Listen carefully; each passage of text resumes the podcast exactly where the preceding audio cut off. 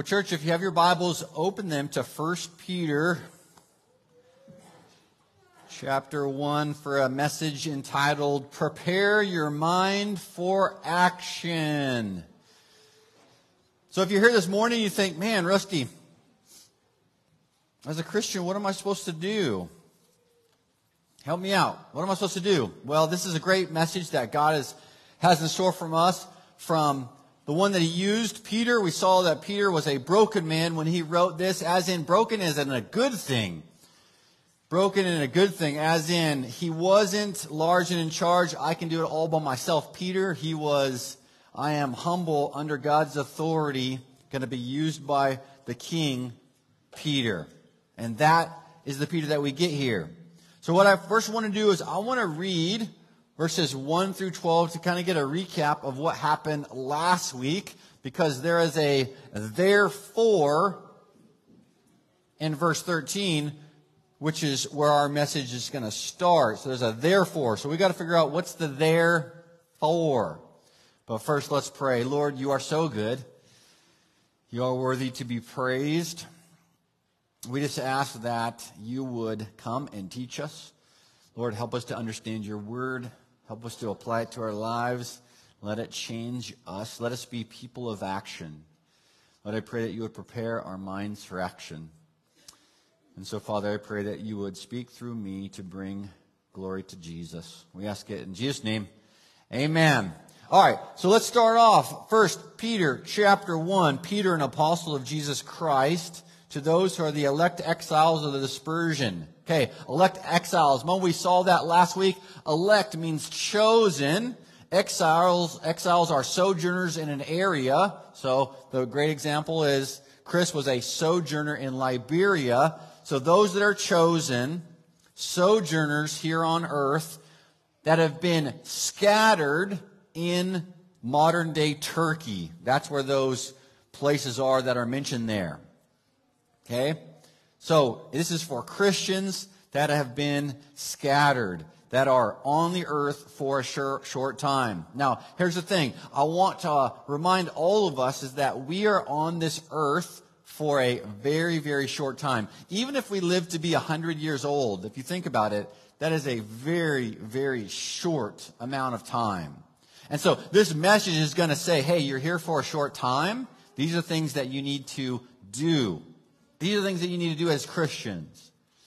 And so this isn't a bootstrap message, as in, man, you just need to pull yourself by your bootstraps and get to work and go do all these awesome things on your own power. Not at all. Christianity is not a bootstrap religion, as in, I'm just going to pull my boots on and get the job done. That's not how it works. This is a, okay, Lord, this is what you've called me to do. You've given me the Holy Spirit that lives inside of me, and now I'm supposed to do these things off your power. Yes. Yes. Remember, God is the one in us working and doing. Okay? So, He's already given us the power to do these things. So I don't want you to leave here thinking, man, ah, you know, you kick the, well, you don't, what should we kick? We don't want to kick dogs. What do you kick? Asher, what do you kick? All right, say you kick a rock. You don't want to leave here, kick a rock, and think, ah, I'm just no good. Now, that's not it. Is that God, the Holy Spirit, lives inside of you, and you have the, the ability, you have the power to do these things. Okay. So I don't want anyone leaving here thinking, man, I just got to just do better. No, no, no. We're going to let the Lord work through us. Look at verse 3. Blessed be the God and Father of our Lord Jesus Christ. According to his great mercy, he has caused us to be born again to a living hope through the resurrection of Christ from the dead. Now, last week we said hallelujah, which means praise the Lord. So let's wake up and on the count of three say hallelujah. One, two, three.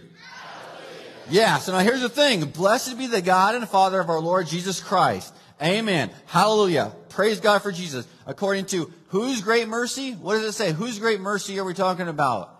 It's His great mercy. His great mercy. He has caused us to be born again. Who caused us to be born again? Was it because we were just so good? So awesome? No, no, no. He caused us to be born again according to His great mercy. For the sinners in the room, we say, Ah, oh, hallelujah. Praise God. Praise God. To a living hope through the resurrection of Jesus Christ from the dead. To an inheritance that is imperishable, undefiled, and unfading, kept in heaven for you. Now that's our inheritance. We as Christians, we don't fear death because death has to do with judgment for the, uh, for the, for the unsaved. But for those that are saved, we don't fear death because we have an inheritance. And the Bible says that it's unfading. It's kept in heaven for us. It's imperishable and it's undefiled. It can't be stolen. Verse 5 Who by God's power are being guarded through faith for the salvation ready to be revealed in the last time. In this you rejoice. Now listen, on Christmas morning, I would say this is a great, this is a great passage. You say, you know what, kids? The reason why we're going to rejoice is because God saved us. We have an inheritance and we're going to be with Him. And now we're celebrating the birth of Jesus Christ, who grew up, who died on a cross, who now has purchased us, and we're His. We're His forever. And we're going to rejoice in that. We're going to rejoice in that. Though for a little while, if necessary, you have been grieved by various trials. Now the reality is this, is the sanctification process as we go through this life. Let's say that right here is when you started being a Christian. So let's say all this time you were not a Christian, but say you became a Christian at 17 years old. You have been going through various trials up until now. Let's say that you're, you know, 55 years old now. You've gone through various trials. And here's the thing, Saint, we all go through trials. But trials, God uses trials to do things in our lives, multiple things. One of which is to strengthen our faith in our Savior. Verse 7 So that the tested genuineness of your faith, more precious than gold that perishes though it be tested by fire, may be may be found to result in praise and glory and honor at the revelation of Jesus Christ. Though you have not seen him, you love him. This is us. Though we here at Russellville Baptist Church have not seen Jesus, but we love Jesus. Though you do not see him, you believe in him and rejoice with joy that is inexpressible and filled with glory. Verse 9, obtaining the outcome of your faith, the salvation of your souls. So here's the thing Peter is being used by God to write to Christians. And now we have been given God's word, and we're going to find out what he wants us to learn in verse 13. I hope that it changes us to make us more like Christ. Verse 13.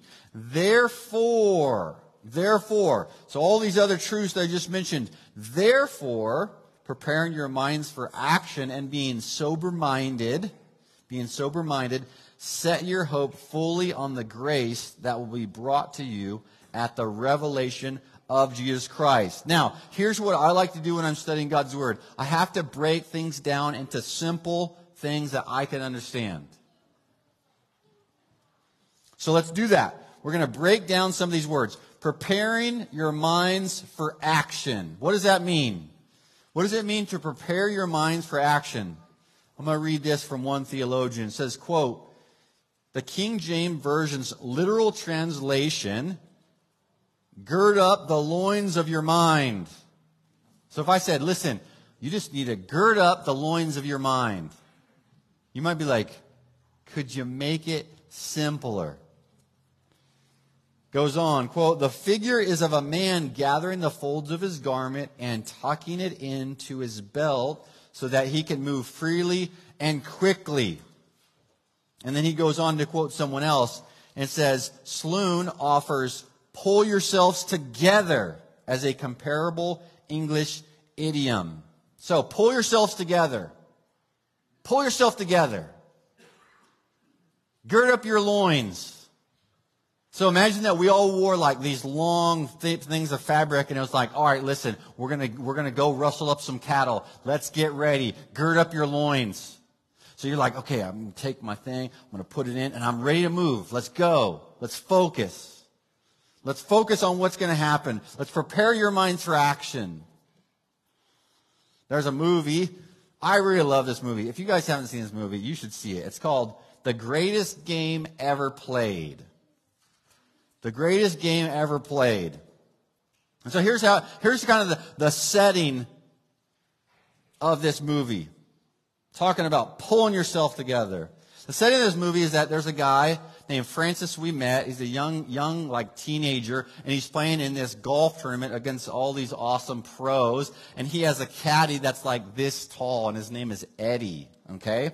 And so Francis Ouimet is actually a really good golfer. He's doing all this stuff. He's hanging with these big dogs. But then something happens and he starts to get so stressed out. His game goes to kaput. And then he's just walking down the fairway and he's just like, and he's, he's like talking to himself over and over and over. And his caddy, this little tiny guy's looking up at him and like, oh my goodness, I need to help this guy pull himself together. Pull yourself together. And so Eddie, his caddy is like, how do I get this guy, my, the player in this, in this golf tournament to, to focus in? And so Eddie grabs something, a little present that the girl that Francis likes said, Eddie, will you give this to Francis? And so at the perfect time, Eddie takes it out and says, Hey, she wanted me to give this to you. And then, and then Francis is walking, and right when that happens, he's like, What? Wait, wh- she gave this to you? And it totally refocused him, and it pulled him together, and then he started playing amazing. Amazing. So you think about it, the context of this is that there's persecution going on with these Christians, hard times, various trials.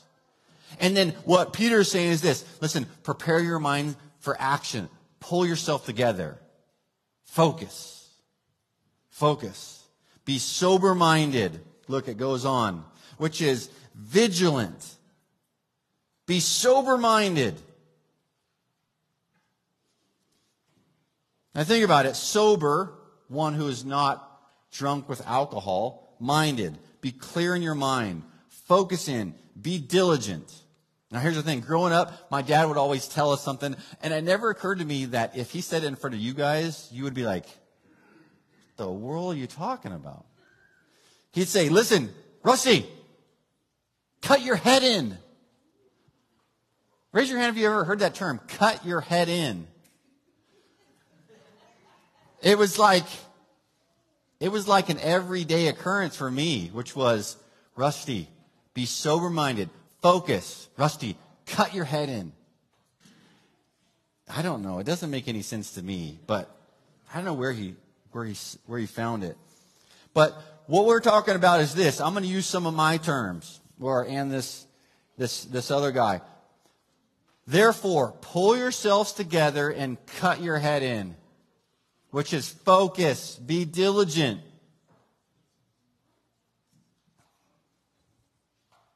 And now, what are we supposed to focus on? Set your hope fully on the grace that will be brought to you at the revelation of Jesus Christ. Now think about that. No matter what you're going through,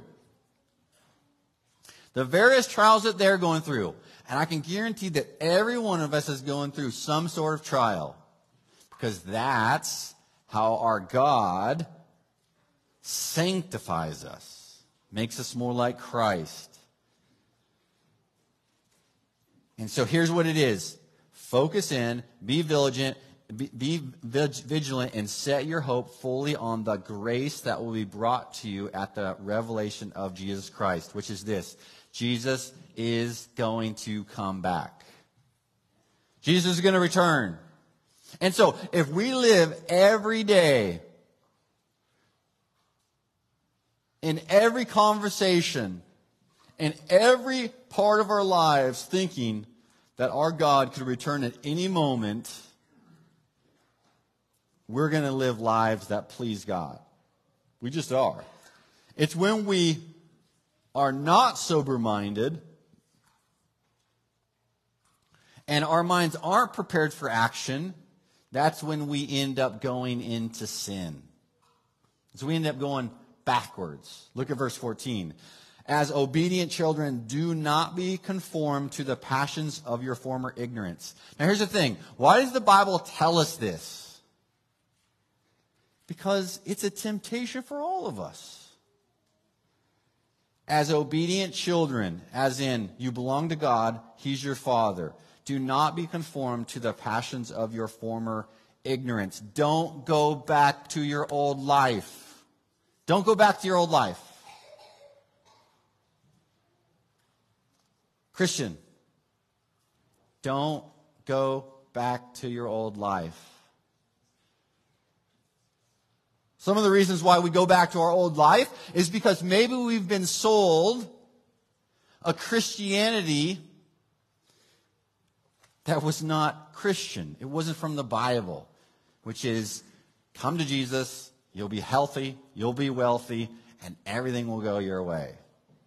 And so if you've come to Christ based on that, you're like, man, I just can't wait because now I'm a Christian, man, everything's going to go awesome. Well, no, it's not going to go awesome. In fact, I can pretty much guarantee it's not going to go awesome. The Bible says that you're going to be persecuted now because Satan hates you and that's just going to be how, you know, how it is.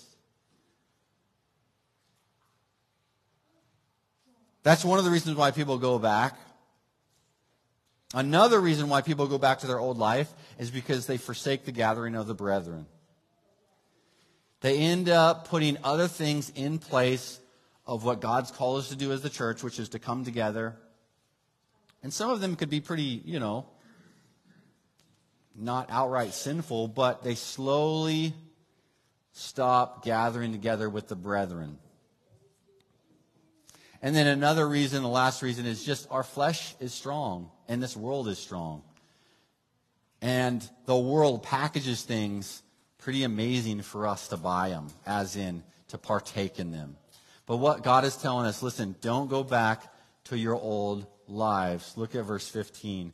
But as he who called you is holy, you also be holy in all your conduct. Since it is written, You shall be holy, for I am holy. That's from Leviticus. So here's the point is that we want to live lives that are set apart from the world. And we look at Jesus and we want to pattern our lives just like Jesus. So saying, you know why you should be holy? You know why you should be set apart? You know why you should be pure in your life? You know why sin shouldn't be in your life? Because he who called you is holy. And you're supposed to be like him. We want to be like Christ. You shall be holy, for I am holy. So here's a question. Here's a question for you to answer. Are you holy? As in, are you pure in heart? Or has sin gotten a hold of you? Has sin gotten a hold of you? If sin's gotten a hold of you, what you're called to do is repent and come back to the Lord. Say, Lord, man, I'm sorry. And listen, sin could have gotten a hold of you on the way here. And you're like, ah, oh, man, it, it just got a foothold in me. So when you go home, set it straight. Or you might have been going for years with sin getting a hold of you. And if I said, would you consider yourself holy? Your answer would be, No, I don't consider myself holy. Look at verse 17. And if you call on him as Father who judges impartially according to each one's deeds, conduct yourselves with fear throughout the time of your exile, knowing that you were ransomed from the futile ways inherited from your forefathers not with perishable things such as silver or gold, but with the precious blood of Christ, like that of the Lamb without blemish or spot.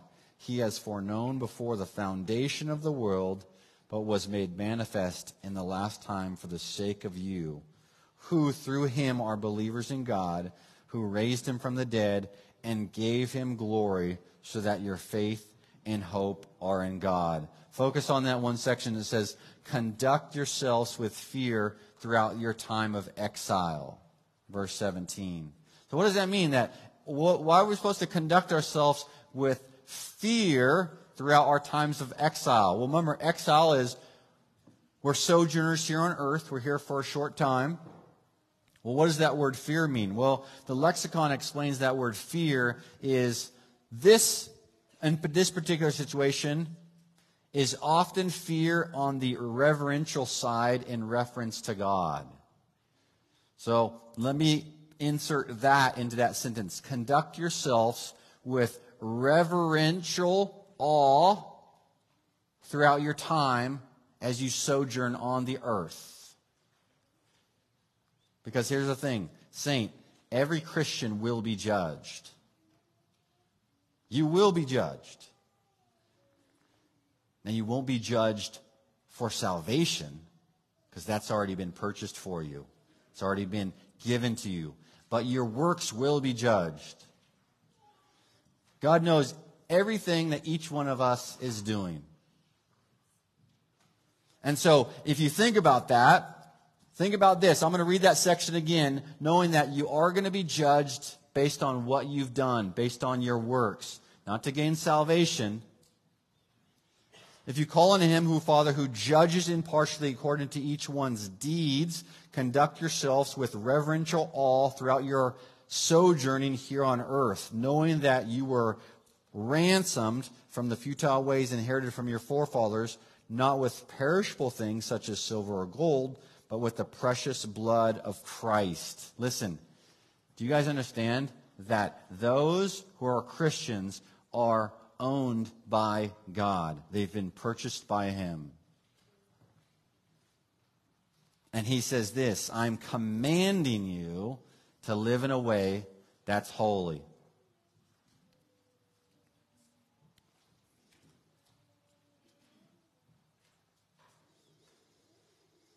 Look at verse 22.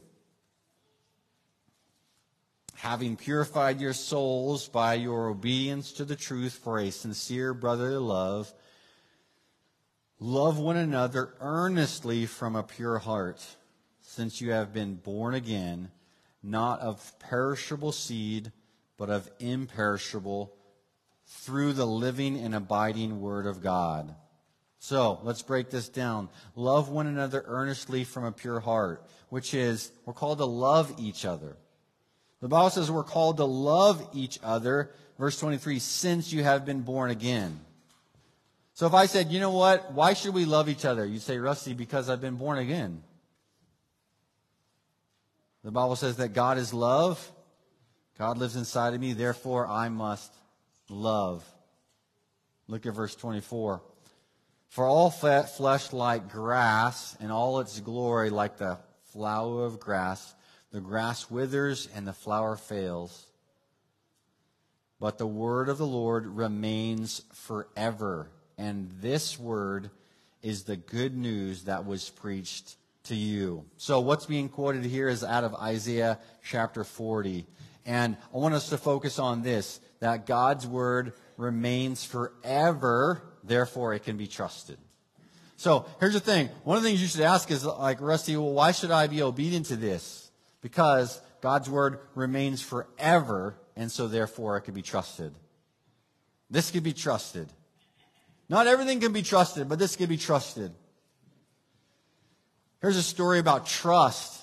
There wasn't, there, there is a young man named Jacob Smith he grew up snow skiing. He liked to snow ski. And then at eight years old, he started to bump into things. So Jacob would be walking, and then he tells the story that he would just like, bam, he'd run into the wall. And his mom saw this, and she thought, man, that's weird. So she took him to an eye doctor. They sat him down. They looked at his eyes, and automatically the doctor said, looked to the mom, said, what hospital do you want him to go to, as in, there is a major problem.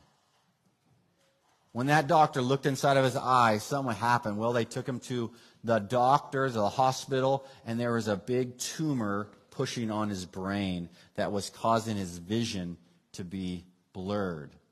They put him into emergency surgery. He had multiple surgeries. At the end, he became legally blind. He became legally blind, and so here's this little eight year old legally blind. And his dad said, listen, I didn't want that to define him. So I said, the snow skiing was a really big part of their life. And so he said, you know what? I'm to, I'm to teach my legally blind son to snow ski. Now here's what happened. Let me read it to you. Quote, legally blind 15 year old Caleb or Jacob Smith shredding expectations in free ride skiing. On competition days, his little brother Preston patiently helps him hike to the top of the venue. It's so high, the lifts, that's the ski lifts, won't take you there. Then his father Nathan helps him get down. Jacob has a two way radio turned up high in his pocket. His dad is on the other end at the base somehow calming, guiding him down. So here's what happened is Jacob is putting his faith in his dad to guide him down. So here's the scene is that Jacob is way up on this mountain and you should see some of the stuff that this guy is snow skiing. It's it's ridiculous. I mean, they say it's like a 50% slope where if you fell, you probably wouldn't be able to stop. And so they've got his legally blind son way up there on the mountain. It's a free riding competition, and his dad is down at the base with a two-way radio. He's coaching his son. He's guiding him down the mountain. He trusts his dad. He fully trusts his father to get him from the top of the mountain to the bottom of the mountain safely.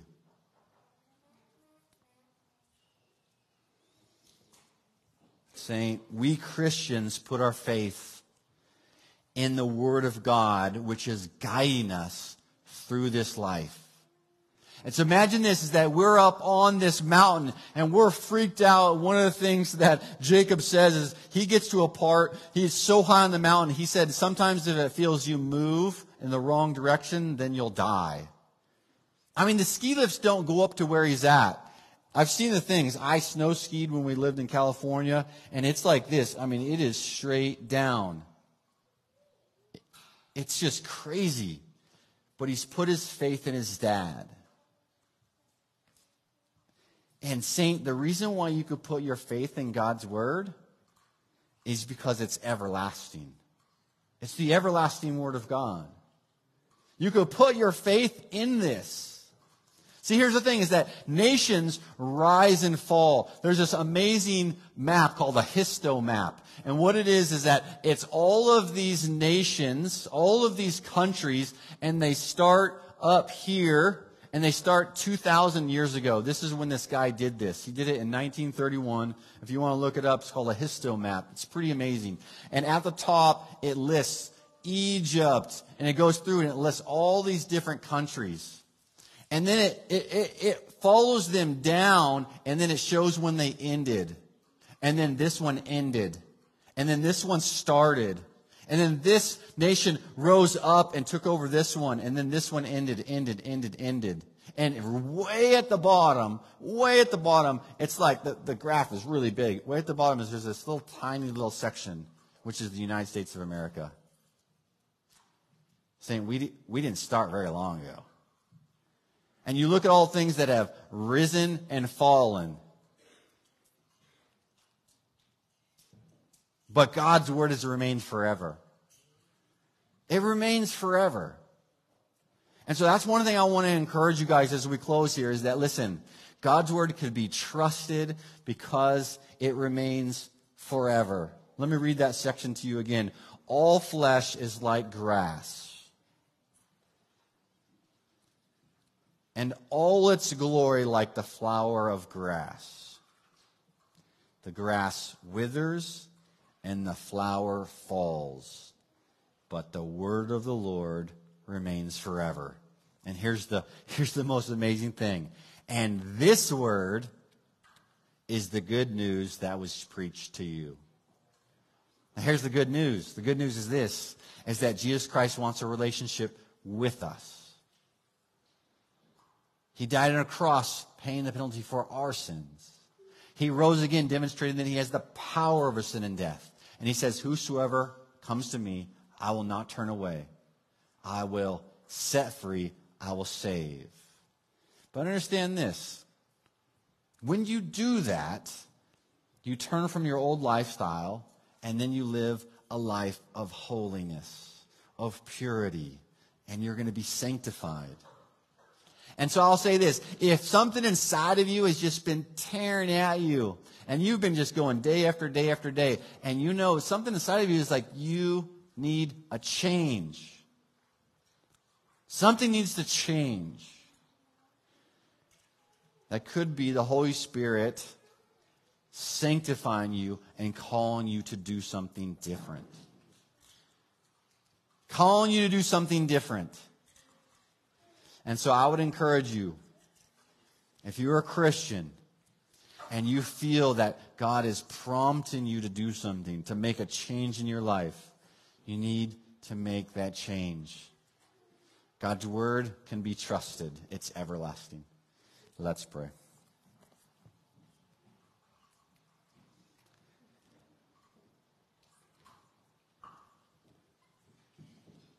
Father, we thank you that we can trust your word.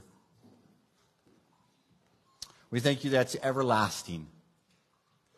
Unlike the rising and falling of nations, the Romans were so powerful and now they're done.